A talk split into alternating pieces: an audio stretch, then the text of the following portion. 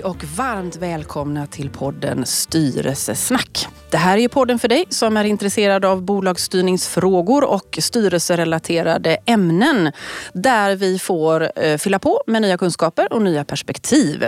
Och en av de områden som är oerhört intressant utifrån ett styrningsperspektiv det är ju ägarperspektiv, ägarstyrning och det här att jobba ägarlätt eller ägarstyrt. Och utifrån det perspektivet så välkomnar jag idag eh, Gunnar Alexandersson. Varmt välkommen till dig. Tack så mycket. Eh, och det här är ju din hemmagata. Eh, och jag tänker så här, för att lyssnarna ska förstå varför jag bjudit in dig, vad du har för bakgrund. Kan du kort presentera dig? Liksom? Vad, vad, vad, gör det som, vad är det som gör att du kan prata om de här frågorna? Ja, jag har jobbat med de här frågorna i över 30 år nu har det blivit faktiskt.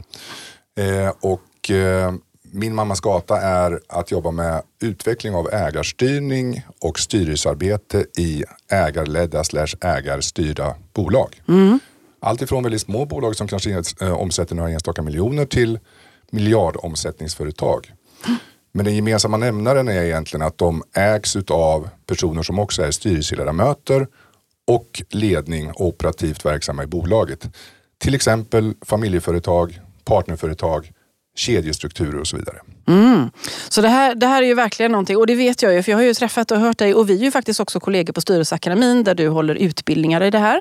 Eh, så att eh, jag tänker så här, vem kan man inte bjuda in och prata om det här om dig eh, så, med så mycket erfarenheter som, som, eh, som du har.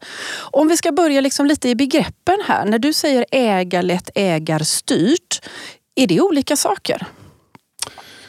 Det är väl lite olika saker så tillvida att ägarlätt är väl kanske den klassiska benämningen på ett företag där man blandar rollerna och inte har riktigt koll på läget.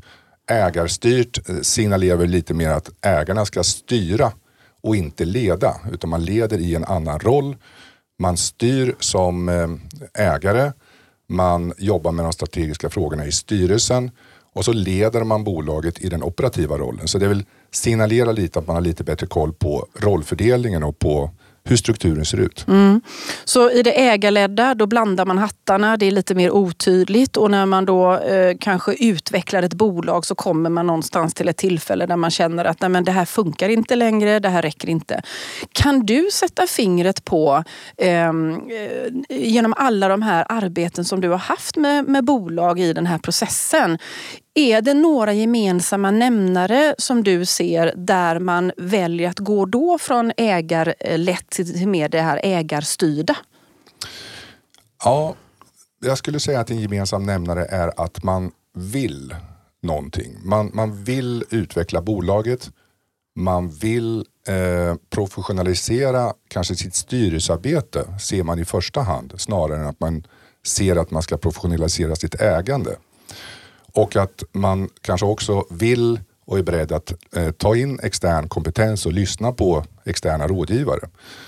Så att eh, de bolagen som jag främst jobbar med är framgångsrika, växer, har lönsamhet, har, är på en bra resa. Men kommer till något läge där de ser att ah, men vi skulle behöva vässa oss ytterligare, vi skulle behöva ta nästa steg i detta. Så att eh, det skulle jag kunna säga är en gemensam nämnare. Annars så skiljer det väldigt mycket åt om det är eh, familjeföretag eller om det är partnerföretag och så. Men, men det är kanske en gemensam nämnare. Mm, Okej, okay. Och när du säger att man kommer till en viss gräns, vad är det man har sett i den här gränsen? Alltså, vad är det man inte klarar av själv längre då? För det är väl antagligen det. Vi, vi har kommit till en gräns. Är det som ägare, som bolag eller är det både och? Ja, det är nog snarare kanske kommit till en gräns i ledningsarbetet. Och, och, man relaterar liksom, man härleder inte detta till en kanske otydlighet från ägarna eller ett dåligt styrelsearbete. Ett dåligt styrelsearbete är inte riktigt självmarkerande i organisationen eller i bolaget. En dålig marknadsföring är det en dålig produktkvalitet är det, en dålig ekonomistyrning är det. Det blir självmarkerande i, i bolaget. Mm. Men ett, en dålig ägarstyrning och en dåligt styrelsearbete är inte alls lika, själv, eh, lika eh, ja, uppenbart. Mm. Eh, så att, eh, men jag skulle säga att eh, det är väldigt olika när man kommer till den här insikten eller får det här, ser det här behovet eller möjligheten skulle jag säga.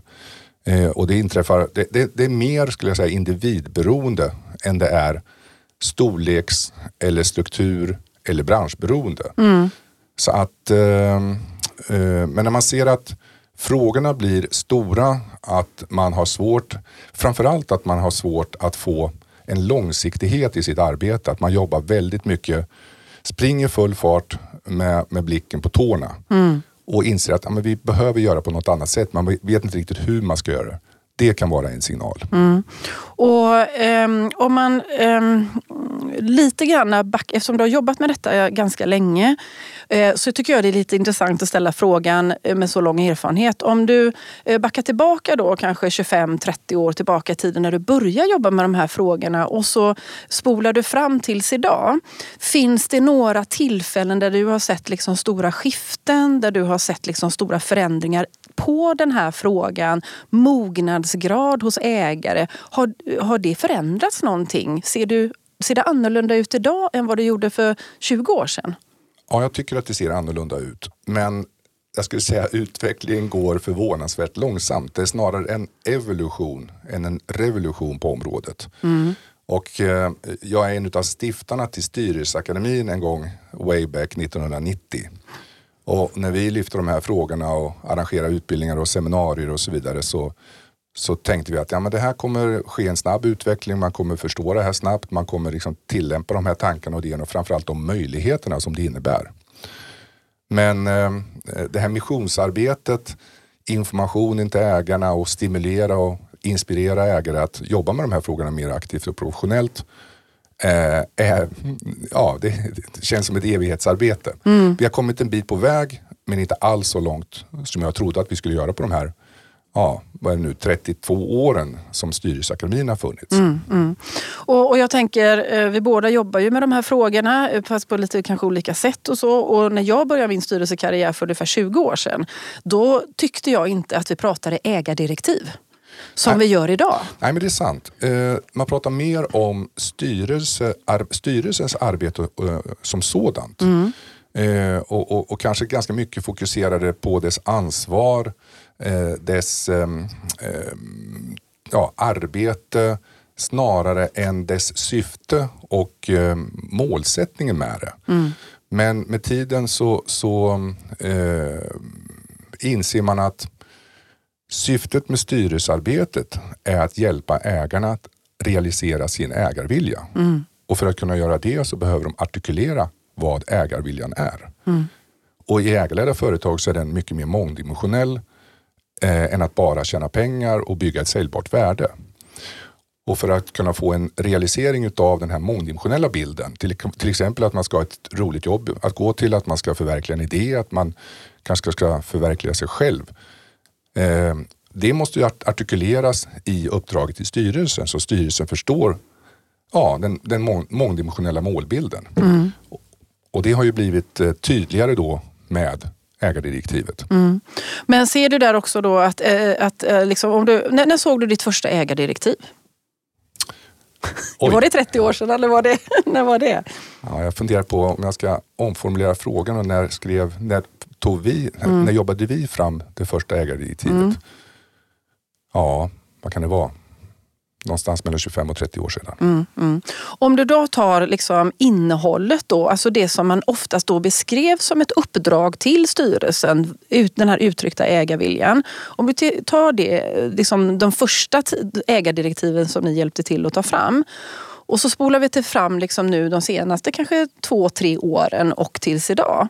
Eh, innehållsmässigt eller olika områden i ett ägardirektiv, eh, skiljer det sig åt? Ja, det kanske skiljer sig åt, men inte kanske så mycket som man skulle kunna tro. De uppenbara målen med ekonomisk, eh, ekonomiska mål, eh, värdebyggnad, eventuella exitmål och så vidare, de har ju alltid funnits där. Mm. Eh, sen kanske har det blivit lite mer artikulerat med mjuka mål, eh, kanske hållbarhet, eh, värderingar, företagskultur och hur man ska uppleva som arbetsgivare. Och I många företag så är den stora utmaningen att rekrytera medarbetare snarare än att eh, skaffa sig uppdrag. Mm. Och då blir ju så att ägarnas vilja och tankar kring hur man ska jobba med employer branding väldigt viktigt. Mm. Så det kan kanske artikuleras tydligare nu. Men eh, inte kanske så jättestora skillnader som man skulle kunna tro. Mm. Eh, och jag, jag, tänker, alltså när, när ni får frågan om att, att ta, alltså man tar hjälp i liksom det här då. Eh, och då är det ju liksom att man kommer till vägs ände och så här. Eh, alltså, hur, hur, börjar man en sån här diskussion med en ägare? Vad är det ni vill se för att ni också... För jag tänker så här, när man ska jobba med den här typen av arbete så eh, förutom att de ska vara nyfikna och att de känner liksom att de vill ha hjälp så eh, måste det finnas ett antal andra saker på plats, tänker jag, för att ni ska få till en bra process och ni ska kunna liksom hjälpa kunden att landa i någonting. Eller? Egentligen Nej. inte. Alltså, det, eh, jag tycker inte att man ska så att, tvätta bilen innan man lämnar in den på rekonditionering. Jaså, inte? Nej, och vad, vad, vad menar jag med den liknelsen? Det är att oavsett var man befinner sig i sitt företagande mm. så kan man när som helst ställa sig frågan varför är jag eller varför är vi företagare? Mm. Och vad vill vi få ut av det? Mm. Och när man ställer den frågan, vilket jag brukar inleda så att säga, dialogen med ägarna så får man oftast ett svar på ja, vi skulle ut, vilja utveckla en grön sån här produkt och vi skulle vilja vässa den här kvaliteten. Och vi skulle, alltså man börjar beskriva operativa mål i bolaget. Mm. Inte beskriva varför man är företagare. Och då får man ställa frågan igen och förtydliga den. Varför är du företagare? Vad vill du och ni ha ut utav det? Mm. Vad ska det ge dig? Mm. Och då kommer man in på en bana och på en diskussion som är mer relevant för, för de här frågeställningarna än för det operativa ledandet. Mm. Eh, och om man tänker då... Så jag ska säga mm, att, mm. att, att eh, en mission som vi har, det är att man ska ändra perspektivet från att ha ett väldigt historiskt operativt perspektiv i sitt företagande till ett framtidsorienterat ägarperspektiv. Mm. Och gör man den växlingen, då är man inne på rätt spår. Då börjar man styra strukturen och börja styra tankarna uppifrån och neråt. Mm. Så styrels, äh, ägarna definierar målen och ägardirektivet som styrelsen på strategiska, strategisk nivå ska äh, realisera.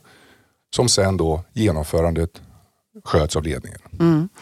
Och då tänker jag så här, ehm, när man jobbar med de här frågorna, nu är ju detta en styrelsepodd liksom, så det sitter mycket, många, även om det har ägare och vd och andra som är intresserade, så är det ju främst styrelseledamöter som kanske sitter i de här kontexterna liksom, och i den här situationen. Eh, och då skulle man, jag kan ju bara ta till mig själv, där jag kan känna ibland liksom att, att eh, alla ägare, alltså hur bra är man på att uttrycka sin vilja och vilken höjd har man i sitt tänk? Det vill säga den här liksom pågående samtalet samtalet som ändå måste finnas. Att ibland måste man ju utmana ägare i sina ambitioner. Vad tänker du kring det? Nu, du tittar på mig som om jag ställer en väldigt knepig fråga nu. Nej, men, nej, men, nej tvärtom. Det är bara jag står och funderar på hur pass um hur pass outspoken jag ska vara i mitt ja, svar. Nej, men jag vill att du ska vara outspoken. Alltså, vi vill ju ta del av dina ja, men ärliga, transparenta erfarenheter. Du pekar ju inte, behöver inte peka ut någon. Jag jobbar med massa bolag som jag liksom generellt sett kan säga, här är det utmaningar, här är problem.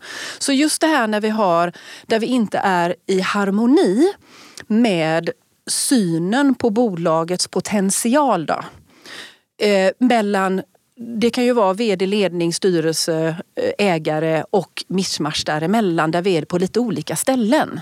Jag ska svara på den ursprungliga frågan. Eh, hur, duktiga, hur, hur bra är ägarna på att vara ägare? Mm. Och generellt så är de väldigt dåliga.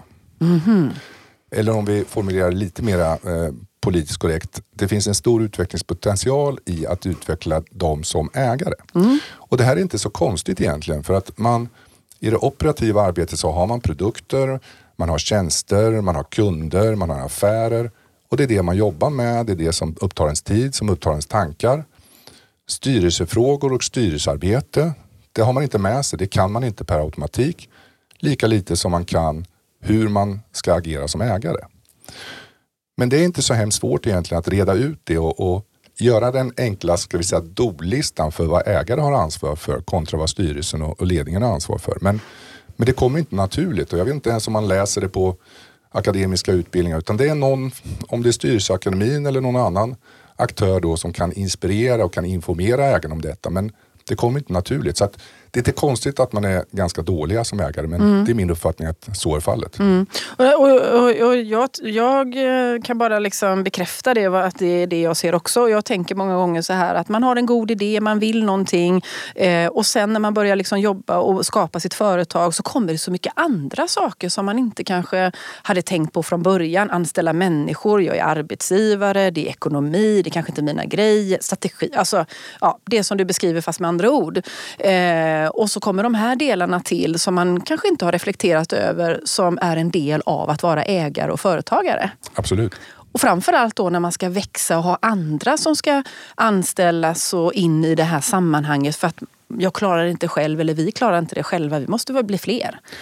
Nej men alltså alla företagare har en ägarvilja. Mm.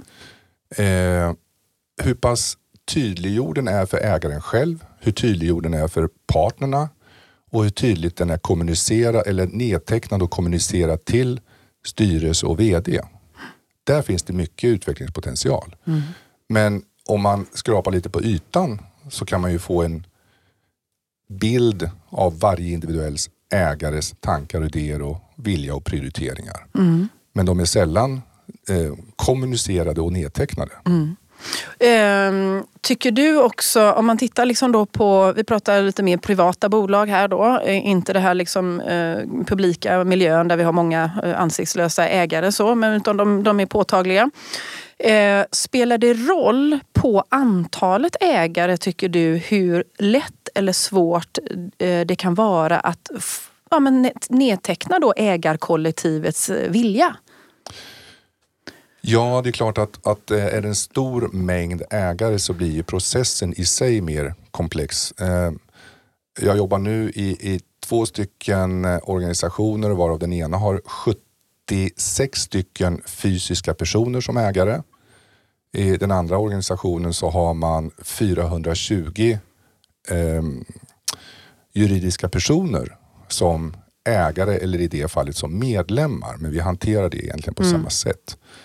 Eh, och med de stora mängden antal så säga, aktörer så blir det klart mer komplicerat än om det är en handfull personer som ska genomföra en sån här process och komma överens. Men det är inte säkert att man är mer överens om man är fyra än, än om man är 40. För då har ju var och en av ägarna mer saying. Det, är mer, det fin, finns risk för, alltså de skillnaderna i ägarviljorna blir ju mer betydelsefulla ju färre antalet ägare är. Mm. Men själva processen att jobba med detta och ta fram ett ägardirektiv är ju mer komplicerat ju fler ägare det är. Mm. Även om det är genomförbart. Mm. Och det är väl det som är också eh, taken eller medskicket är liksom det att det spelar ingen roll om vi är många eller få. Det går alltid att uttrycka en ägarvilja. Ja, en vattendelare där är ju mm. att om man ska fråga varje, alltså om varje individuell ägare ska få uttrycka sin ägarvilja i processen. Eller om man, någon eller några tar på sig uppgiften att försöka samla ägarnas gemensamma vilja och sen så kommer man fram till i en process att ja men det här tar vi beslut om. Och eh, i arbetet med det här bolaget med 76 ägare, då frågar vi alla ägare vad de tycker och tänker. Eh, och gör det genom en webbenkät som man sen då kan sammanställa i, i caset med de här 400 plus ägarna så frågar vi inte alla för det, det skulle bli en för omfattande och komplex, eh, komplex eh, arbete, i alla fall i ett första skede. Mm. Okay. Men så pass många som, som 76 eh, hanterar vi då där alla får uttala sig. Det är alldeles utmärkt. Då kommer alla till tals. Eh, och bli engagerade i processen. Mm. Och det, det, just det här med att alla kommer till tals, den här känslan av när man är många ägare då, och så kanske det är också det här, är man få ägare där du säger att ja, men då är ju varje ägares röst ganska tung om man säger så när man är få ägare. Och så vet vi att olika människor är ju olika, några är mer introverta, säger inte så mycket, lämnar plats åt de som är mer extroverta. Hur balanserar man det när man går in och hjälper ägare? Liksom det här med att några är mer starka starka och eh, kanske lite mer eh, duktiga på att få sin, sin röst hörd så att säga jämförelsevis vissa andra. Hur hanterar man det? Ja, men det är en utmaning i ägargrupper att vissa är mer högljudda, framåtlutade, eh, aktiva och, och, och, och, kanske väldigt argumentativa och, och, det kan de ju göra med bästa av viljor och bästa av avsikter så det behöver inte vara negativt i sig. Men det kan bli skevt i fördelningen, alltså hur man sen sammanställer det här direktivet och, och hur direktiven ser ut. Så att i den processen som vi har utvecklat så låter vi alla komma till tals skriftligt. Och eh, när det är många ägare så sammanställer man då den här webbenkäten och så ser man hur fördelningarna ser ut. Hur många tycker si, hur många tycker så och majoriteten får styra. Så att eh, det sker mer skriftligt, alltså ens eh, viljeyttring sker skriftligt snarare än muntligt. Mm. Och, och, då, det är svårt att skrika högt i skrift. Det är lättare att skrika högt muntligt. Så att, så att eh, det blir en annan eh, Ja, det blir en annan psykologi. Då undrar jag så här, eh, ditt och ert sätt att arbeta fram ägardirektiv, processen, har den sett annorlunda ut? Började ni mer med intervjuer och samtal och försökte göra analyser av det? Eller har ni alltid jobbat så eh, med enkäter och eh, så att man blir likvärdigt bedömd så att säga i sina svar? Eller har det, har det utvecklats? Nej, vi har från början eh, använt den här skriftliga mm. metodiken så att säga i sin viljeyttring. Och det, det är inte bara det att man ska få en, en, en ska vi säga, likvärdig eh, ja, lik, likvärdig inställning och, och, och, och tanke kring detta utan det är också att man ska få möjlighet att tänka efter och, och väga sina svar på guldvåg. Och, det är inte så, så, säkert att man kan snabbt uttrycka sin vilja utan Eh, när, eh, när, vi, när vi genomför processen så får man ett par veckor på sig att svara på de här frågorna. Och det, det kan gå åt att eh, svara på några frågor, fundera, svara på några frågor till och kanske omvärdera sina tankar i takt med att man, att man jobbar med, med, med frågematerialet. Så att, eh, Nej, det har vi gjort från början. Så under den här perioden så kan man också gå in och ändra sig? Liksom. Eh, jag svarar så här och så nu går jag tillbaka och nu har jag funderat lite till så jag skulle vilja ändra mitt svar. Eller, ja. Så det kan man göra under den här två veckors perioden. Liksom. Absolut. Mm. Och, och sen kan det bli så att man ändrar, att någon eller några ägare ändrar uppfattning senare i processen också när man sätter sig ner och samlar mm. det här. För att i nästa steg så ska man ju då hitta en gemensam formulering av målen och då kan det hända att jag reviderar mina tankar för jag får andra intryck, jag får idéer och, och man, man resonerar. Så att, eh, så att det, är en, det är en levande process och den är också levande efter att det här direktivet är framtaget. Det kan bli förändringar i, i omgivningen, det kan bli förändringar i mina personliga förutsättningar, det kan bli förändringar på, i branschen så att, att det är ett levande dokument. Men eh, empirin visar att man eh, håller kvar ganska mycket kring de målsättningar som man ursprungligen har har formulerat, mm. är min iakttagelse. Mm. Och då är man lite nyfiken på liksom det här med, eh, tycker du att det är viktigt att man har tidsangivelser? Att ägardirektivet ska vara för en viss tidshorisont, är det viktigt? Ja, jag tycker det. Eh, för att man ska, jag tycker man ska sätta en tidshorisont som är tillräckligt lång för att man ska kunna jobba med de strategiska frågorna och ska styra eh, ska vi säga, den strategiska inriktningen men tillräckligt kort för att man ändå ska känna att det finns en överblick. Eh, och var landar vi ner då? ja, var landar vi? Tre till sex år. Ja. Eh, beroende lite på hur stort bolaget är, hur förutsättningarna ser ut, vilken bransch det är. Men, men ägarperspektivet, alltså hur länge jag eller vi vill äga bolaget. Det kan vara ändligt. Det mm. behöver inte vara det, det, ja, det behöver inte det kan vara oändligt ska jag säga, det behöver inte vara ändligt. Utan, eh, men däremot tidsperspektivet i själva formuleringen av ägardirektivet. Mm. Det, kan, det, det, ska vara på ett visst antal mm. år. Och det är mycket lättare också att bilda sig en uppfattning om vilken eh, tillväxt ska vi ha, vilken lönsamhet ska vi ha, vilken utveckling ska vi ha i övrigt under de åren. Ja, man kan hänga upp det på en tidshorisont och det är mycket lättare att bli tydligare då. Exakt. Och jag tänker också det att om man eh, har lite olika tidsperspektiv på sitt ägande så kan man ju åtminstone komma överens om en viss tidshorisont för ägandet just nu och en liten stund framöver. Så behöver man ju inte liksom fastna i diskussioner om sen. Nej, det är en, en, en intressant iakttagelse som jag tycker att vi har gjort. Det är att ägare har sällan tydligt artikulerat varken för sig själva eller framförallt inte tillsammans. Vad har vi för tidsperspektiv i vårt ägande?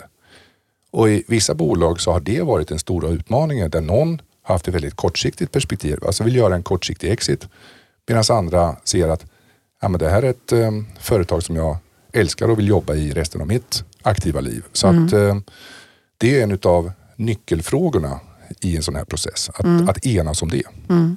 Eh, hur ofta tycker du att man ska återbesöka sitt ägardirektiv? Jag tänker styrelsen har ju, om man jobbar rätt, en årsarbetsplan. Eh, vi ska ju inte agera med stämma, ägare, eh, revisor och hela och, och, vad heter det? Eh, årsredovisningsprocessen och så här. Så vi, det är ju bra om man lägger en årsarbetsplan. Ehm, tycker du att ägare ska ha en ägararbetsplan? Eh, för sitt, eh, liksom hur man både återbesöker då sitt ägardirektiv eller har andra typer av eh, diskussioner som ägare? Ja, det tycker jag man ska ha. Mm. man ska formulera ägardirektivet, man ska uppdatera formuleringarna och man ska också utvärdera hur i vilken mån man realiserar de målen som, som är, är formulerade i direktivet. Och också så ska man utvärdera självklart styrelsens prestationer och styrelsens arbete i att realisera målsättningarna. Så att ägarna ska ha ett eh, forum och träffas kanske ett par, tre gånger per år i de här syftena och, mm. och, och jobba med de aktiva ägarfrågorna och inte bara då på stämman. Mm. Utan lite oftare och lite mer aktivt än så. Mm. I många av mina bolag som jag jobbar med, där har vi en ömsesidig utvärdering mellan styrelse och ägare. För du var inne på det innan, vad är en bra ägare? Det är ju faktiskt en fråga som vi ställer väldigt ofta i våra styrelseutbildningar. Vad, vad tänker alla är en bra ägare? Det är ju några saker som alltid kommer igen och som alla eh, pratar om. så. Men, men, eh, så jag tycker det är viktigt att man faktiskt eh, har en dialog, att det är ett ömsesidigt utvärderande stimulerande tänker jag. Absolut är det så och eh, ehm, om man rekryterar och eh, jobbar med en väldigt professionell styrelse så kan ju styrelsen se både möjligheter och hot som ägarna inte ser. Så att återkopplingen från styrelsen till ägarna, både att de här möjligheterna har ni. Vill ni detta? Ska vi försöka realisera detta? Ska vi höja ribban? Ska vi trampa mer på gasen? Eller de här farorna ser vi. Eh, det tycker jag är en bra dialog att, att man har. Mm. Så om man väver ihop ägarnas årsarbetsplan och styrelsens årsarbetsplan så någon gång kanske om man nu säger att man har stämmorna någonstans april, maj, juni eh, för de allra flesta eh, så kanske man då i början på året skulle ha den här typen av eh, åtminstone dialogmöte brukar jag kalla det för. Absolut, jättebra ja. idé. Mm. Så att man också, skulle det vara så att man som ägare sen vill skruva någonting i sitt ägardirektiv så har man det klart fram till stämman. För jag tänker att du tycker att man ska fastställa sitt ägardirektiv på en stämma. Eller vad har du för tankar där? Ja, den formella processen kanske inte är det avgörande. Är man fyra ägare, man sitter i ett ägarmöte och man, skriver, man formulerar ett ägardirektiv som jag alltid rekommenderar att man ska skriva under. Mm. Då har man ju en proforma-stämma. Eh, så att det där brukar inte vara någon, någon, större fråga. Är det betydligt större ägargrupper, då kan man ju använda årsstämman till att stipulera detta eller till att skriva under eller att, att stadfästa formuleringar. Så det kan vara en bra idé. Men, men är det en mindre ägargrupp så, så är det de facto egentligen en proforma-stämma som, som man har när man har ett ägarmöte. Mm. Om man tar styrelsens perspektiv då så, har vi, eh, så säger vi att det finns ett ägardirektiv. Eh, det är ju uppdraget till oss i styrelsen. Eh, ägarna börjar bråka. Det är ingen som har bekräftat detta eller, eller beslutat detta på en stämma och det finns ingen underteckning utan det finns ett dokument. Men det är inte formellt beslutat någonstans. ja, men om du tänker dig den situationen, för det är ju många som säger nej vi har yttrat vår ägarvilja, vi behöver inte liksom fastställa det på någon stämma eller någonting. Men jag tänker utifrån styrelsens perspektiv. Vad är det styrelsen kan hålla sig i då när det de facto inte är fastställt på eh, proforma eller på, på en årsstämma eller en stämma, whatever. Eh, men ändå, liksom, förstår jag menar, mer formellt är överlämnat och beslutat för styrelsen. Alltså tror man att man hamnar i den situationen som du beskriver, mm. då ska man definitivt eh, stadfästa detta på en stämma. Mm. Eh, eller ha en ex, alltså på årsstämman eller, eller, eller, en extra stämma. Ja, ja. Och, och, och, då blir det glasklart och då blir, rollför, eh, då blir målen och rolltydligheten stor. Mm. Så, att, så, att, eh, så tror man att det finns liksom en eh, att det är luddigt i kanterna, mm. då ska man vara extra formell. Mm. Men min erfarenhet är att det där brukar inte vara ett problem. Mm. Däremot så har jag märkt att man kanske lite drar sig för, även om man är helt klar och överens om ägardirektivet, så drar man sig lite för att sätta sin namnteckning på det. Mm. Eh, och, och, det jag undrar lite, jag har själv ställt mig frågan, varför gör man detta? Är vi inte överens? Har vi inte pratat om det? Jo, vi är överens. Men just att sätta sin kråka, men, men det är kanske lite att man känner att ja, men det förpliktigar och jag kan jag låser in mig lite. Jag vill ha lite, lite, fri, lite mera fri spelrum så att säga och kunna komma med de här inspelen och så. så att, så att, eh... Aha, man köper sig lite som lite, man säger, man säger det men ändå inte. Det finns öppningar men ändå så vill man eh, vara tydlig fast det blir ju ännu mer otydligt då kanske. Ja, jag vet egentligen inte varför man, man drar sig lite för att skriva under men det är någonting som vi har märkt att, att det, det är ändå ett steg att göra och därför så propsar vi på det ännu mer. Mm. Att man ska göra det för att, precis som du är inne på, formalisera och stadfästa. Mm, mm. Eh, eh, tillbaka till lite här med, jag är lite nyfiken på när du säger bra ägare. Vad, vad, vad lägger du själv i liksom, när, när du ska beskriva en bra ägare? Vad är en bra ägare? För vi pratar om det här att man kanske startar bolag, man är duktig mer i sin operationella funktion. Man kanske inte har liksom tänkt så mycket på, på styrning, styrelse, ägarmognaden eller ägarstyrningsperspektivet. Så om vi hämtar hem det lite grann, vad är en bra ägare tycker du? Ja, alltså det beror på vilket perspektiv man har. Har man ägarperspektivet så eh, är det ju egentligen upp till ägarna att hantera sitt företag utifrån den viljan, kompetensen, lämpligheten som de har. Eh, och, men om man ser ur bolagets perspektiv, vad skulle vi förvänta oss av och hur ska en professionell ägare vara? Ja, men då är det någon som är tydlig, som eh, förstår rollfördelningen, som helt enkelt skapar goda förutsättningar för att realisera de målen som man själv satt upp. Mm. Och Det här kan ju låta ganska självklart att man gör det, men det är långt ifrån självklart att man gör det. Till exempel vad det gäller styrelsesammansättning, vad det gäller alltså vad det gäller att, att hålla sig på, på linjen. Eh, självklart så ska man ha en dynamik och kunna förändra både mål och, och, och strategi och så vidare. Men, men man kan heller inte åka slalombana och förändra förutsättningarna hela tiden. Så att eh, tydlighet, konsekvens, skapa goda förutsättningar för styrelsen, jobba professionellt där och skapa goda förutsättningar för vd och ledningen oavsett om man har en intern eller extern vd och ledning. Mm. Har du ibland sett i de här resonemangen med ägare som då, eh, man vill då eh, professionalisera styrningen, man vill jobba fram det här ägardirektivet, man tänker att man ska ta in externa i styrelsen och kanske också i, liksom i ja, en extern vd, det kanske är dags för det för nu kliver en ägare av den positionen eller vad det nu är för någonting. Eh, och det, då vill man gärna formulera sig, man vill vara överens om, för nu är det andra som ska kliva in i det här sammanhanget och då behöver ju vi vara tydliga att man är lite rädd för eh, när man sitter med ägardiskussionen hur slår det mig i min operationella roll sen? Att det finns liksom ibland, ja, det här vill jag ju. Och här ska vi andra som ska bestämma som sedan kommer att påverka mig i min vardag, min operationella roll. Jag har upplevt ibland att det finns eh, tveksamheter, rädslor, oro, Eh, där man är mer eh, lojal sin operationella roll än sin ägarroll. Ja, det, den kanske svåraste situationen är när ägare formulerar så höga målsättningar som man själva inte klarar av att realisera i sina ledningsroller. Mm. Vad ska man då revidera? Ska man revidera ner sina ägarmål? Eller ska man försöka vässa sig eller kanske rekrytera en extern vd eller externa ledningspersoner? Och det ställningstagandet, eh, det utfallet av de frågorna är olika i olika bolag. Eh, och det är klart att när man formulerar målen och inser att jag som VD ska realisera det här så kanske man anpassar lite sina mål efter vilken förmåga, ork, prioritering man har i livet så att säga, att göra detta. Så att eh, du är inne på ett spår där som, som är intressant och eh, jag tror att man lite anpassar kanske sina mål efter hur man själv tror att man ska realisera det. Men, men det vi försöker så att säga, kommunicera är att inte tänka i första skedet, hur ska det här gå till? Utan i första skedet tänka att dit vill vi. Och sen i nästa steg ska man fundera på, okej okay, hur ska vi då både bemanna och jobba med frågorna för att nå dit?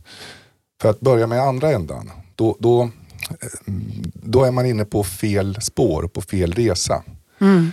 Men ja, och jag vet eh, ägare som, som eh, både har reviderat ner målen men också har sagt det motsatta ägare som säger att ja, men någon annan kan sköta det här operativt bättre än vad jag kan som VD. Så därför ska vi rekrytera en, en extern VD som har... Det är viktigare att jag når mina, mina mål som ägare än att jag är VD för bolaget. Mm. Så att, eh, men det, det, är en, det är en liten klurig situation.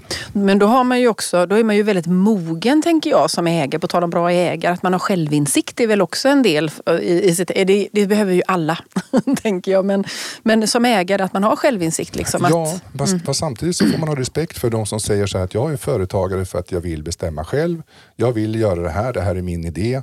Eh, vi har framgång med mig, vi har motgång med mig. Vi, vi står Visst, eller, vårt gäng, ägargäng. Mm. Och, och mm. det tycker jag det, det, får man ha respekt mm. för. Det, det eh, men eh, andra kanske ser på ett annat sätt. Att, och det kanske har lite med ålder och mognad och också kanske tidsperspektiv i ägandet. Om man har en kortsiktigare exit och man ser att ja, man, man ska göra något annat i livet men, eller man vill realisera sitt, eh, sitt värde i bolaget. Då kanske man är lite mer saklig och lite mer pang på målet än om man ser att det här bolaget ska leva vidare i, i två, tre, fyra generationer till. Mm, mm. Eh, ja, en sån här liten kluring, eh, bara din, eh, din personliga åsikt här. Eh, om en ägare då, vi säger att man gör det här eh, liksom arbetet med att konstatera från ägarlett till ägarstyrt, man, man jobbar fram liksom den här ägarviljan eh, och så anställer man VD en, eh, man, man liksom anställer vd som mer ska exekvera och så hoppar man över, liksom, man, man besätter styrelsen med ägare och sen så säger man att nej, men det är verkstaden som är viktigast. Det är ju liksom verkställandet som är viktigt så att vi, vi anställer in en vd här först och att man, in, man, man har en ambition att ta, att ta in flera i styrelsen men det kommer sen. Har du någon tanke om att eh, man ska eh, sammansätta styrelsen först som får i sitt verk och i sin roll och sitt ansvar eh, rekrytera rätt VD? Eh, eller tycker du att det är fine och, och, nu rekryterar vi VD för det är ju verkstaden vi vill ha, det är verkställandet vi vill ha. En styrelse kommer ju inte liksom se till att det händer någonting här så att eh, den kommer sen. Jag tycker att man ska börja uppifrån och jobba sig neråt i strukturen. 1. ägarna uttrycker sin vilja och sina målsättningar. 2. man sammansätter en styrelse som är professionell som kan jobba med detta. Och en viktig uppgift för styrelsen kan vara att just rekrytera en VD. Så det är tågordningen. Så att, jag brukar säga att aktiv ägarstyrning består av fyra punkter. Den första punkten är att formulera ett ägardirektiv. Nästa punkt är att sammansätta rätt styrelse. Vad är då rätt styrelse? Jo, en, som, en styrelse som speglar de målen som bolaget har och som kan bidra i realiserandet av ägardirektivet. Nummer tre, så ska man bedriva en aktiv professionell styrelseprocess och nummer fyra, så ska ägarna utvärdera ägardirektivet, kanske justera sina målsättningar, utvärdera styrelsens prestationer och realiserandet av ägardirektivet och sen så återkopplar man. Och eh, på den här resan så är eh, tillsättandet av VD en väldigt viktig uppgift för styrelsen. Men det kommer efter att styrelsen är sammansatt, i min uppfattning. Mm. Och, om, och jag ska säga det att sån, när, man, när man jobbar i en sån här process eh, så skulle jag säga att det påverkar alltid hur styrelsen jobbar och ofta hur man sammansätter styrelsen. Mm. Så när man väl har gått i mål med ägardirektivet så, så kan man ställa frågan, okej, okay, kan vi på något sätt tror vi att vi har bättre förutsättningar att realisera detta om vi tar in extern kompetens i styrelsen eller breddar styrelsen på något sätt. Eller förändrar styrelsen, både dess arbetsinnehåll, agenda och dess sammansättning. Och Då skulle jag säga att alla svarar ja. Men alla tar inte steget att göra en mer extern styrelse, men många gör det. Så att det påverkar alltid styrelsens arbete efter att man har tagit fram ett ägardirektiv. Såklart, tänker jag. Eh, och om man går i det här då, där man liksom, ägarna har haft alla rollerna liksom historiskt men man kanske inte har utövat det, liksom då, det du och jag kallar för professionellt styrelsearbete. Liksom. Eh, man har haft en styrelse men man kanske inte har gjort det på det sättet som, som man kanske ska göra. Då. Eh, och så, ehm, så tänker man liksom då att man ska ta in externa. Drar man sig lite grann för den här att man tycker att det är, vad ska man säga, ehm, svårt att ta in externa externa som då ska jobba med bes viktiga beslut för det bolaget man själv har varit med kanske och grundat och byggt upp och eh, också har en operationell roll i. Alltså är det liksom ett, en liten tröskel där, ett litet hinder där tänker du? Det är absolut en tröskel, men den tröskeln är mycket, mycket lägre när man har eh, definierat målbilden. Mm. Och jag brukar dra exemplet för, för, ehm, för företagare att okej, okay, om du vill, har ambitionen att sälja ditt bolag har du gjort det tidigare? Nej. Har du någon erfarenhet ifrån det? Nej. Vet du hur man ska rigga bolaget inför försäljning och skapa ett så stort säljbart värde som möjligt? Nej. Nej, men vore det intressant nu att ni ska sälja bolaget om tre år, att då ta in någon person eller att få hjälp av någon att göra detta, förbereda bolaget, få bra betalt och så vidare. Ja. Är du beredd att lyssna på den personens råd och dåd? Absolut. Är du beredd att betala en slant för det? Ja, absolut, det är rimligt. Ja, men där har du din styrelse. Mm. Aha, så min styrelse ska hjälpa mig att realisera målen som jag har satt i ägardirektivet. Exakt så. Och då minskar rädslan och då ser man också större möjligheter med att använda extern kompetens. Och det är det som är klon. Mm. Att man ändrar perspektivet från ett operativt historiskt perspektiv till ett framtidsorienterat ägarperspektiv. Och så ser man att styrelsen kan hjälpa oss att realisera de här målen. Och då har man helt plötsligt ett väldigt tydligt syfte med styrelsen. Mm.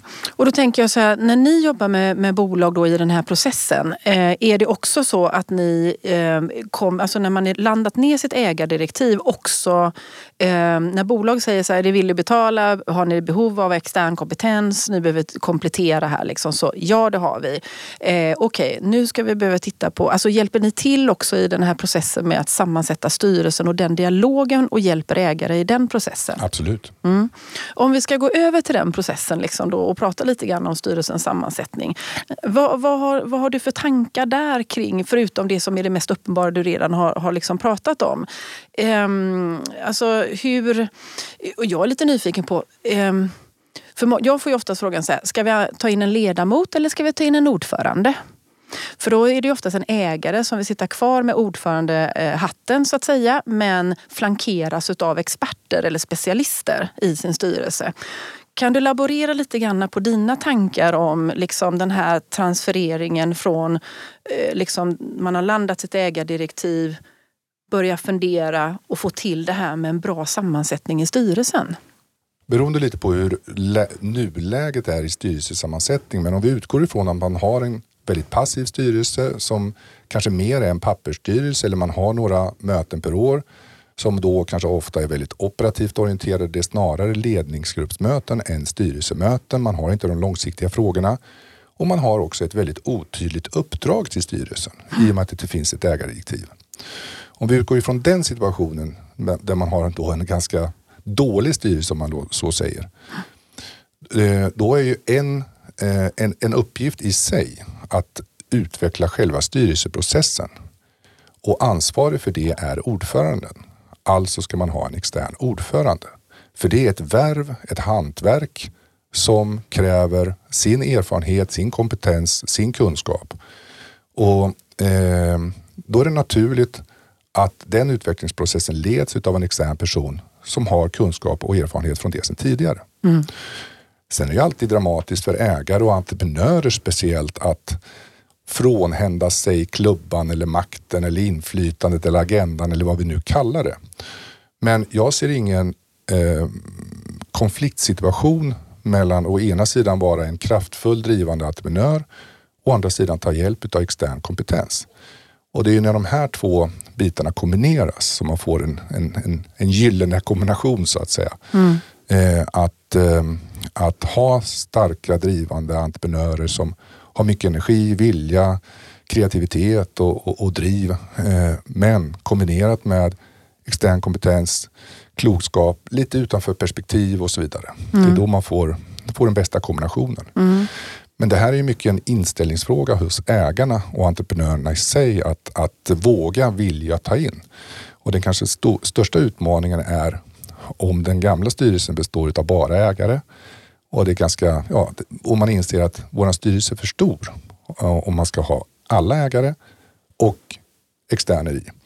Vem ska bort? Det brukar vara den känsliga mm. frågan. Men då ska man vända på det resonemanget och tänka, vem ska vara kvar? Hur, vem är bäst lämpad? Mm. Men det kan, ju, det, det, kan ju övergå lätt till att från att vara en funktionsfråga till att bli en personfråga. Men eh, eh, så där är en utmaning helt enkelt att ha, att ha det resonemanget eh, då, det perspektivet. Ja. Men ett sätt att, att alltså många biter sig fast i styrelsebordet trots att de kanske egentligen inte är trakterade av att jobba i styrelsen. De vill inte läsa på materialet, de vill inte förbereda sig. De, de, det tar ju tid. Det, det, tar tid, det stör det operativa, man kanske inte har den läggningen, det intresset. Men man vill vara med och hålla sig informerad. Mm. Och man vill vara med och kolla processen. Och man vill vara med och styra. Men styra ska man göra som ägare via direktivet. Och hålla sig informerad, det kan man bli via både skriftlig och muntlig information. Och när man känner att man har formulerat ett ägardirektiv, man känner att man har individer i styrelsen som för ens talan, målbild och jobbar med detta aktivt. Då blir behovet att själv sitta och hålla sig i styrelsebordet mycket mindre. Så det brukar lösa sig med tiden. Mm. Men, men om jag har förstått dig rätt nu liksom då när vi pratar om det här med att vi ska ha in en ordförande. Tänker du då att man, det är en av de första stegen man har från att gå från det här ägarledda till ägarstyrda och man eh, i den situationen och kontexten som du just beskrev. Eh, är det i, första steget då är det en extern ordförande som kan leda och eh, utveckla det här styrelse, eh, eller den här professionella styrningen så att säga. och sen i nästa led led är att eh, ytterligare liksom då, eh, titta på sammansättningen i styrelsen. Eller ska man göra det i ett enda svep? Liksom, så att det är ny ordförande, två ledamöter, tre ägarrepresentanter ja, nu, eller vad det nu kan vara för någonting. Är det liksom, vi kör det på ett bräde eller tycker du att det ska gå i steg?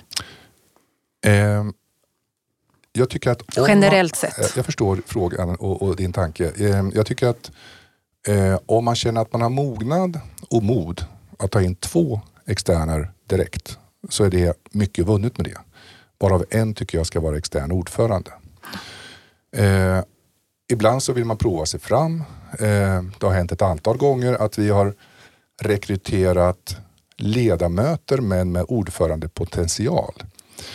Eh, ett uppdrag kommer jag ihåg. Eh, första styrelsemötet. Man hade valt sin ledamotskandidat och i slutet på styrelsemötet berättade då den här externa personen att ordföranden som var en av ägarna hade vänt sig till ledamoten och sagt att ah, men jag tror att det är bättre att du tar över ordförandeklubben och ordförandearbetet här för jag tror att det, skulle, det, det gynnar oss, det blir bättre.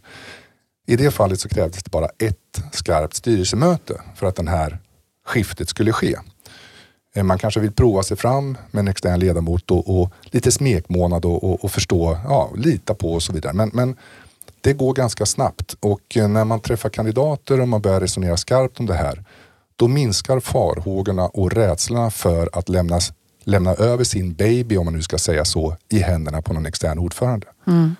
Så att eh, eh i takt med att man utvecklar idéerna, i takt med att, att rekryteringsprocessen sker, i takt med att man träffar kandidater i takt med att man väljer en kandidat så minskar farhågorna och ökar intresset och, och ska vi säga, eh, man ser möjligheterna tydligare. Mm. Eh, skulle, för du var inne på det här med ordförande. Det är liksom ett hantverk, det är ett yrke. Eh, man måste liksom ha erfarenhet, man måste ha känslan, man måste kunna anpassa liksom väldigt mycket hur man ska ta sig fram och navigera detta. Eh, om man då eh, är i den här fasen där man går ifrån att liksom alla ägare har varit i den här styrelsen och nu ska vi in en extern ordförande är det viktigt att den här ordföranden har med sig erfarenhet av att jobba i den, i den fasen av ett bolags styrningsutveckling? Ja, absolut. Mm.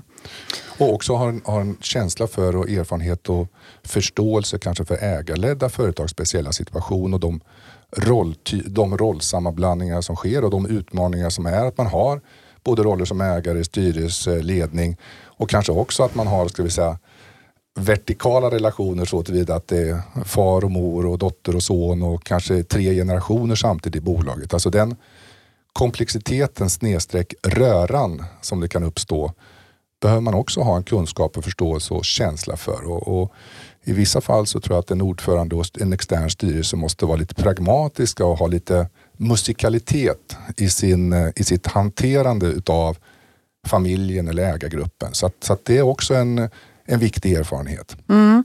Jag brukar säga att inte man kan sätta en, liksom, en låda på bordet och säga så här gör man eh, och så här gör vi alltid och att det är så man ja, gör i alla bolag. Utan man måste, som säger, jag brukar kalla det för en verktygslåda. Ja.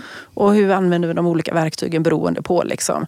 Och sen brukar jag säga så här, eh, som första ordförande in eh, i den här kontexten så är jag reseledare. ja, men lite grann. Man tar ägarna med på en resa. Har du ibland sett att man ehm, man har de här ambitionerna, man, rekryterar, man gör ägardirektiv, rekryterar in då den här ordföranden, kanske en ledamot till, påbörjar det här arbetet och inser vi måste backa. Vi måste backa, inte på ägarambitionen, men vi måste backa på eh, att vi nu tar in andra i den här Vi är inte redo, för jag brukar säga så här, intellektuellt kan man förstå vad man behöver. Men rent känslomässigt så går det lite för fort. Nej, jag tycker inte det. Jag har Nej. inte sett så många exempel på där man har kan vi säga, gått från kanske en, en eh, extern styrelserepresentation till att gå tillbaka till bara ägare. Det, det Nej. Nej. Jag vet inte om det var det du menade. Ja, men, nej, men lite grann det här att... Men jag, vi, jag skulle vi, säga att... att eh, man backar man, lite bara. Ja, liksom jag på, skulle säga att har man väl har man väl satt sig i rutschkanan så åker man och det går fortare och fortare ju längre ner man kommer i rutschkanan och det är inte för att för att man känner sig tvingad till det utan för att jag tror att man ser möjligheter och, och, och man ser nyttorna. Man, man förstår det när man ser det. Men mm. att komma som extern på att säga att ni ska ha externa styrelseledamöter. Ja, men vi har jobbat med det här i te, tre generationer och vi fyller hundra år här nu i, i förra året. Och, och, och, och, vi kan, vem kan det här bättre än vi? Och vi är marknadsledande och vi är lönsamma. Ja, fantastiskt, men varför ska vi ha några externa personer? Det är, inte, det är inte kanske givet att, det är kanske inte så enkelt att argumentera för det. Men när man väl jobbar med det, när man ser nyttorna och möjligheterna, då blir man sugen på mer skulle jag säga. Mm, mm. Jag tänker mer liksom i den här första fasen när man känner bara oj, nu... Alltså jag tänker bara, du säger pragmatiskt, men det är ju ändå någonstans så måste vi ha en, en, en lägsta nivå. Eh, så. Och då kan man ju kanske tycka då att det är mycket som kommer samtidigt som kräver ett arbete. För det är, jag tycker det är skillnad, jag vet att det är ett verb, sitta i en styrelse och arbeta i en styrelse. Att det är ju ett arbete, det ställs krav också på organisationen att man ska ha underlag, fakta. Förstår du vad jag menar med då? Så här, wow, wow, wow. Det här blev lite, lite för mycket, vi måste backa det här för det här tar för mycket tid, för mycket resurser. Det är inte värt det just nu. Jag tror att man, det är viktigt att kommunicera från de externa personerna att eh, vi måste bygga eh, en plattform som gör att vi kan lita på informationen som vi får framförallt i ekonomin, ekonomistyrningen, att vi kan få rätt information till oss, att vi skapar rutiner för att få ett beslutsunderlag som är lagom stort. Man kan inte förvänta sig att få ett perfekt, varken ja, ett perfekt underlag eller så direkt, utan det är en resa. Men man måste också säga att ja, vi som externer, vi kan inte gå på fingertoppskänslan och känna oss fram hur det går med ekonomin och utvecklingen och orderstatus och vad det nu är, utan vi måste ha mer svart på vitt. Och det tillhör att bygga strukturkapitalet och säga att man har en exit-vilja, då är det någonting som tagarna kommer att titta noga på. Vad finns det för strukturkapital? Vad har man för rutiner? Och ett professionellt styrelsearbete är värdeskapande och värdebyggande i sig. Men det är klart att det blir en arbetsbörda, det blir jobbigt. Ska de ha det och det och det? Eh, men jag tror att det, det, är någonting som man måste kommunicera till ägarna att det här, när vi, har, när vi har skapat de här rutinerna så kommer det här gå mycket mer med automatik. Det tar ett tag. Mm. Men precis så är det. Mm. Det krävs ett bättre underlag, framförallt kring ekonomin. Mm. Har du varit med eh, om det här med att när vi sitter då och, och, som ägare tar fram ett ägardirektiv, då ska ju vi, om vi då är flera ägare, då, eh, komma överens om vad vi vill tillsammans. Och där kan vi ju ha, man kan ju äga olika, man kan äga lika. Alltså det, kan ju se, det kan ju se olika ut om man säger så. Eh, då är det mycket så här, vad tänker jag? Vad är mina drivkrafter? Vad är min, min önskan? Och så ska ju det smälta samman med de övriga då. Så säger vi att eh, det är mitt perspektiv när jag går in i ägardialogen. så att säga då. Sen så är jag också styrelseledamot och nu har vi tagit fram det här ägardirektivet och sitter jag och driver mina frågor eller min, min agenda, inte allas agenda. Är du med vad jag tänker? Jag alltså den här klurigheten mm. i att man inte skiljer på, men det är ju tillbaka till rollerna igen då. Att eh, i, ena, eh, i ena delen som ägare så kan du tänka så, men när du tar dig in i rollen styrelseledamot, då måste du ju verka för samtliga ägare. Helt rätt som du säger att som ägare så ska man mm. tala utifrån ett själviskt egen, egen, egen ska vi säga, eh, intresse. Mm och vara partsinlaga i det. Sen ska man ju försöka enas i ägargruppen. Trots att man kanske inte tycker och tänker exakt lika. Jag har medverkat i fler än hundra processer med framtagning av ägardirektiv och i två utav de casen så har man konstaterat i det här arbetet att man ska gå skilda vägar som ägare. Mm. Och de övriga 98 plus så går man vidare och hittar en gemensam nämnare. Mm. Och det kan vara ganska höga vågor under processen. Men man ser nyttan också med att ha ett gemensamt, en gemensam målsättning. Men det är rätt som du säger att när man sen kanske sitter i styrelsen som marknadschef eller ekonomichef eller affärsområdeschef eh, i sin operativa roll så är det lätt att man får en partsinlaga. Mm. Men det ska ju övriga styrelsen och gärna då en extern ordförande korrigera att nu jobbar vi utifrån en gemensam målsättning och här, ha, här har vi rollen styrelseledamot, inte rollen affärsområdeschef eller försäljningschef eller vad det nu är. Så att, men men det, det, behöver man nog liksom korrigera och uh, jobba med lite Ja, hela tiden. Mans, hela ja, tiden. Ja, hela tiden. Man får liksom, och det tänker jag när man går, är på den här lilla, re, eller lilla, lilla resan, men den här resan så är väl det också om man tar in en extern ordförande att hjälpa till med vilka frågor ska vara i vilka forum också och kanske korrigera låter ju väldigt tråkigt men ändå liksom så här okej, okay, vi måste prata om det här för att det är fel forum för det här så att man också lär sig vilka frågor som ska landa var. Ja och det fina med ett ägardirektiv är att då, så, då sorterar man ju ägarfrågorna till ägarna. Mm. Och man, I en sån här process så blir det också tydligt vilka är de strategiska eh, frågeställningarna som vi har och de ska styrelsen jobba med. Och styrelse, en klok styrelse puttar ju de operativa frågorna ner till ledningen. Så mm. att, eh, det är ett väldigt starkt verktyg att skapa en tydlig rollfördelning. Dels med ett ägardirektiv och med en extern ordförande. Mm.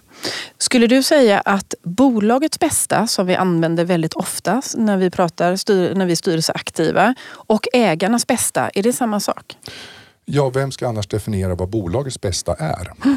Nej, jag bara, jag bara... Nej, men jag, jag, mm. jag, tycker att, eh, jag tycker att bolagets bästa definieras av ägarna. Det är klart att många kan ha synpunkter på vad ett bolag ska göra. Kunderna, leverantörer, eh, partners, allmänheten. Många kan ha synpunkter på det men det är ändå så att ägarna som äger frågan att definiera bolagets bästa. Så att, ja, jag tycker det är samma sak. Mm.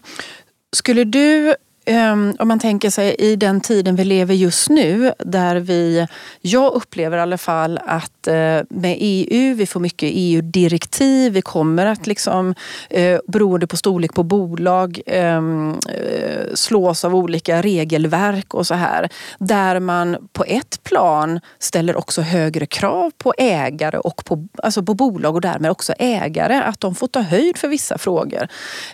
Att det är lite mer komplext idag och där man, där man får ta in fler parametrar än vad man kanske behövde göra för 10, 15, 20 år sedan. Ja, det kan nog vara så. Och, och, och det kan ju vara mer, mer komplext på, på, på många olika sätt. Att, att um, omvärlden förändras väldigt snabbt. Man drabbas av pandemier, vi drabbas av krig på flera håll i världen, vi drabbas av skenande räntor och så vidare. Så, så att det blir en, en allt mer komplex, komplex situation och man har inte det så att säga, ja, det, det, blir snabbare förändringar så att, eh, jag delar din uppfattning. Mm.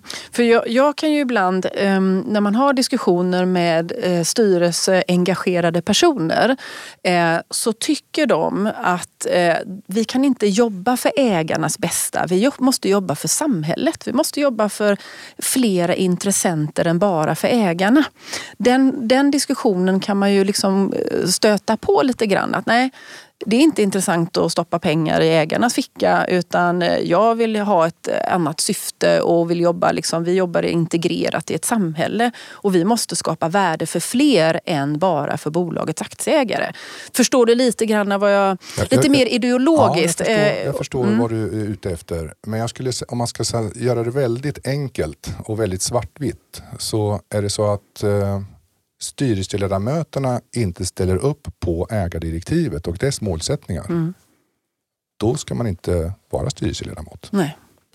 Utan en grundförutsättning är att man vill vara med och realisera ägarnas mål. Sen kan man alltid föra en dialog med ägarna och det förekommer ju att ja, men vi kanske ska göra så, vi ska tänka så, vi ska ha de här värderingarna och vi ska göra de här. Eh, och det kan man göra. Men är det så att man i grund och botten inte kan associera sig med ägarmålen och med bolagets verksamhet, då ska man inte vara styrelseledamot. Mm. Då kan man jobba någon annanstans. Mm. Så det är ju också, den här tydligheten skapar ju också att man kan bestämma sig för, är jag med eller är jag inte med? Ska jag vara med eller ska jag inte vara med? Och där tänker jag också då när man som kandidat då ska utvärdera sitt, eh, ja man får en fråga i ett uppdrag till exempel, att utvärdera, passar man in här? Stämmer vi, alltså kan, matchar vi bra med varandra så att vi gör varandra bra? Att vi kan, jag kan bidra till det här och ställa upp på det här. Det är ju en jätteviktig del av utvärderingen tänker jag när man jag tycker att är man professionell som extern styrelseledamot och får en till, blir tillfrågad om ett styrelseuppdrag så är ju första frågan hur ser ägardirektivet ut? Vad är, vad är det för resa vi ska göra tillsammans? Vad är det mm. för resa som ägarna vill göra? Och finns inte den, de målen, då, då ska man ju be om de målen innan man antar uppdraget. Så att en, en motfråga om någon kompis ringer och frågar, ska du med? Ja, då ställer man oftast frågan, vart då? Sen kan man ju så säga, hänga, med, man kan hänga med Är inte ändå. du sådär man... lite agil av dig och bara lite spännande? Vadå? Ja, lite överraskning? Lite, kanske är lite old school på det sättet. Men, men jag tror att som styrelseledamot om man frågar, om man blir, får tillfrågan, vill du hänga med? Vill du vara med? Ja, då ska man ställa motfrågan vart? Mm, mm. Och känner man att man kan bidra, vill bidra och tycker att det är kul, då ska man göra det. För mm. det är eh, stimulerande och det är också väldigt attraktivt att vara styrelseledamot. Så det finns en stor möjlighet för ägare att rekrytera och att anlita externa styrelseledamöter. Trots att det är en dålig anställningsform, det finns inga uppsägningstider, man får det som inkomst av tjänst och det är egentligen den sämsta anställningsformen som man kan ha. Men trots det är det väldigt attraktivt att vara styrelseledamot och därmed en stor möjlighet för ägare att bredda sin kompetens och erfarenhetsbas i styrelsen. Jag vet inte om du sålde in styrelseuppdrag eller vad du gjorde nu. Eller... Det måste vara ett rent misstag i sådana fall. Nej då. Eh, Gunnar, eh, nu har vi pratat en timme med varandra. Eh, men jag tänker så här, har du någon eh, så här, hundra ägardirektiv? Det är ju jäkligt många ägardirektiv, alltså mycket erfarenhet. Har du någon sån här sista medskick till ägare, lyssnare här som är ägare och även ledamöter utifrån eh, all den här erfarenheten du har? Och är det någonting vi har missat i vårt samtal som du gärna liksom vill som du tycker att, varför frågar du inte det här Petra? Nej, men alltså, slutsatsen är väl egentligen att eh, man ska jobba, som ägare ska man jobba med aktiv ägarstyrning i syfte att få sina mål som ägare realiserade. Och då måste man eh, komma överens om det i ägargruppen och kommunicera de målen. Och då finns det stora, förutsättningar, stora möjligheter och goda förutsättningar för att få hjälp av kompetenta, erfarna, engagerade personer i det. Så att eh, mitt tips är väl egentligen att, som jag var inne på tidigare, försöka att ändra sitt perspektiv från att vara ett historiskt operativt perspektiv som företagare till att, bli ett, till att skaffa sig ett framtidsorienterat ägarperspektiv. Och när man gör det, då börjar man i rätt ände och då kommer liksom, eh, bitarna falla på plats. Mm. Ska det vara slutordet och, slu och slutklämmen så att säga för, för dagens samtal, eller vad tycker du? Jag tycker det. Ja, har du haft det roligt här? Det har varit jätteroligt. Ja, men vad kul.